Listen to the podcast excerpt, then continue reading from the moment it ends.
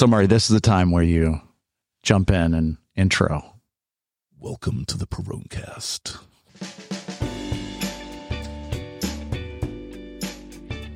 Very good. We're supposed to riff right now. Oh, oh, oh, oh really? I, I, I, thought this was some kind of like ch- chat up music you were using to get me in the mood. Um, this is how I. Oh, perfect. All right, so it's official. Here we are. Murray, Murray Paterson of Muri Drinks. What's going on, man? Uh, I've just taken down a massive pulled ribeye sandwich, I think, with cheese. So perfect. Yeah. Perfect. With, Perfect opening. With Andre. Yeah. That's what, that's what's, that's what's struggling to go down. Love it. Yeah. What is Muri? Muri is, um, is my, my brainchild. It's, uh, we, we make non-alcoholic fermented blends in Copenhagen. We've been going about two and a half years and we're just launching over here right now. It's been an amazing launch. I, I I'm blown away by the response. What is what is the challenge with no ABV?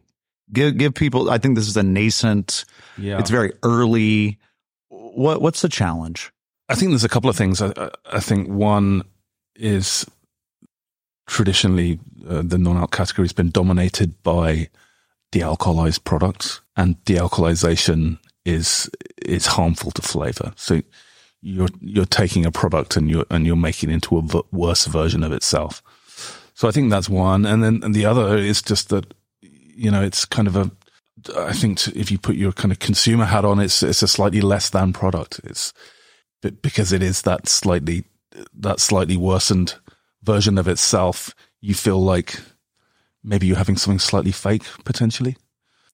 I think that's and, and I think you know the the the category's been been driven by by products that focus on being no ABV rather than focusing on you know, the quality of the flavor and the quality of the product itself. I think that's dead on. One thing that I've noticed is that you go into even some of the greater restaurants or bars, and oftentimes the no ABV category or the no alcohol cocktails are a little like sweet. They're juice with herbs. It's O'Doul's is the other option. It's, it feels like this is the perfect moment for something real yeah. in that category that has craft, that has flavor, that addresses some of the people that maybe don't feel like drinking that night or want to try something else. Yeah, I mean that, that's exactly right. I mean, in, in Copenhagen, if you, if you look at Noma, for example, 50% of the people go, who go there have the, have the non-alc, the non-alc juice pairing menu. And they put an unbelievable amount of time and effort into developing that because, you know, you, go there and, and, and, those customers deserve exactly the same special experience as, as the guys having the, uh, having the wine pairing, right? So I think people are finally waking up to the fact that this is a, this is a customer segment that is here to stay. There is demand for that, and you need to actually put some effort into it beyond, you know, adding adding you know putting a few juices on with with some with some mint inside. You know, you need you need you actually need to put some effort into getting something seriously delicious for your customers because. Uh, it, they're not going away. This is this is a the sober movement is, or certainly the mindful the mindful drinking movement is here to stay. No doubt. And what what's the team like at Muri? And I'd I'd love to just hear who's involved, how this like really came about, like where you had the that moment, the flux capacitor moment of yeah. Muri, and then I'd love to go through the products really quickly to just kind of get a feel, so people maybe when they encounter them, they might have an idea from in your words what they are. Yeah, man. Well, I mean, I, I was a uh, distiller at uh, a distillery called Empirical Spirits in Copenhagen. That was this kind of crazy place that was set up by two two guys from Noma. One guy, Lars Williams, he was the head of the Noma Test Kitchen. It's in Inception, and they, I mean, very similar to Noma, they, they base their products on, on kind of layered fermentation. So any one of those, uh, spirits would have like a koji fermentation, a kombucha fermentation, a, a pill, uh, barley fermentation. And they kind of layer up these, these different, um, fermentation types to create complexity, uh, in, in the drink. Lars also said to me that he always, uh, he viewed the composition of a drink, much like the composition of a dish. So you, you think about salt content and you think about adding acidity at the end to, to kind of lighten the finish and things. So, I mean, I, I, I, that's kind of how I was taught to, to view the development of drinks. And it was something that was kind of key to, uh, developing the philosophy of Muri. So I, I was actually think, while, whilst, um, Empirical was a, a distillery, I, I, thought, you know, why, why couldn't we do something interesting with fruit ferments and cross, uh, co-ferments? I think is the, the accurate term for the for the products. You know, layering up different types of um, fermented uh, wines, basically. And then uh, I think I think I was kind of influenced by having worked in the cider industry before, which was a very a very traditional sector. Um, where the, not much experimentation was was taking place, and I just really wanted a, a kind of a place where you could go and in, innovate, a market you could go and innovate in and the non-alc category is very much that kind of space. There's no real rules in the non-alc sector yet because it's so nascent. So, um, I was figuring out how we could, we could do something interesting with, with, with, uh, with varied fruit ferments in the non-alc space. So, uh, that was kind of the birth, the birthplace of that idea. I then met a guy called uh, Joachim Goulidis, who was at the Noma fermentation lab. He has uh, encyclopedic knowledge of of uh, fermentation types, and uh, and together we we developed we developed the drinks. So that was uh, almost three years ago now. That started. Wow! And you have an in-house witch and oh god, fermentation. Who are the other people on the team? Yeah, so there's uh, Diego is from the Basque Culinary uh, Center in San Sebastian. Yuki uh, it was former head brewer at Empirical. And then, as you just referenced, Paulina, the witch, an actual witch, a good witch, not a bad witch. She works, yes, not, not the evil variety.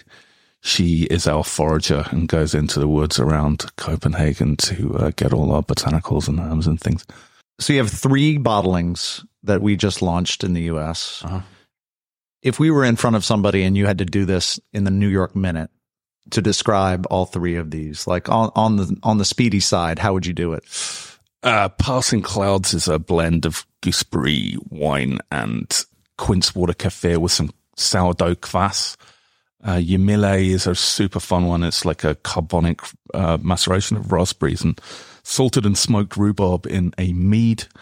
And Nuala is a blackcurrant piquette with a whole load of other things going on, like some oak kombucha and uh, fig leaf kvass going on in there. And then, uh, as you know, they're pretty hard to describe succinctly. I think that was a bit of an unfair question. It is. It is a very unfair question. What is the, if you could go through kvass and kefir, because I think yeah. we're talking about something that's kind of counterintuitive, right? You're using fermentation to create flavors uh-huh. for a non, it creates alcohol yeah. for a no ABV product. Yeah.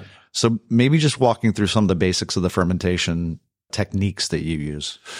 Yeah, I mean, we use a uh, we you know, if you, if you look at our drinks, actually, you could simplify them into kind of two main components. One highly acidic component, where we usually use a wine yeast called Pichia kluyveri to inoculate a sour fruit like gooseberry. So we make a gooseberry wine from from that and then a water kefir to provide some kind of body and, and some sweetness. Water kefir is is is uh, a very similar fermentation to kombucha, and then it's a, a symbiotic culture of bacteria and yeast. But kefir produces lactic acid as opposed to uh, kombucha producing acetic acid. You get a much creamier flavor. Um, then we also use kvass. Kvass is almost kind of like a bread beer, but instead of boiling boiling the the mash to extract sugar we just put it in hot water and let it cool down. So there's less sugar extraction. We inoculate that with a sourdough starter. So that's, um, so that's, it doesn't really produce much alcohol either. And then we use some dilution as well. So we use teas and uh, other fruit juices to, to kind of, uh, sometimes dilute the, uh, dilute the alcohol down to, to, to less than 0.5. So where do you go from here? You've just launched, you've been around for two and a half years. You started in a pandemic. Yeah. What, what's next for Muri? I mean, obviously we see we really want to we really want to do the U.S. justice, but I mean, I think in the long term, I really want us to kind of, I mean, not destroy the non-alc category, but I, I, I don't want the non-alc. I, I don't want us to be a kind of non-alcoholic drink company in future. I, I want us to, I want people to view us as a delicious drink rather than an alcoholic drink. And, and actually that goes for the whole industry. I, I mean, I, I, hope actually in future there's not kind of non-alcoholic drinks. Drinks are rather categorized by their deliciousness rather than whether, whether uh, they have a high or low ABV. Well, I, I think that's very inspiring and uh, seeing the reaction over the last couple days, it's going really well. I feel very proud at De Maison East and at De Maison in general to be representing Muri nationally. So thank you very much for your time, man. Appreciate thank, it. Thank you. I mean, you guys, you guys are the pros. We're we're the ones proud to be over here, and it's um, it's amazing that you're repping us over here. So thank you. Thanks a lot, man. Cheers. Thanks for listening to the Porrón Cast. I'm your host Ryan Looper. Today's episode was produced by yours truly. Theme music by the Julian Tamers. Special thanks to today's guests the teams at Demaison East and Demaison Selections, and all of the growers in the Demaison portfolio. Remember, if you turn the bottle around, you find the Porrón. It's Demaison. And if you have a Porrón at a party, you should really share that thing. Quit hogging it, okay? Pass the Porrón. If you like the podcast, you want to find it on one of the platforms, just search the Porrón Cast, hit follow. We got lots more to come. We're also on the Instagram at the Porrón Cast. Look forward to sharing some more with you soon. Thanks.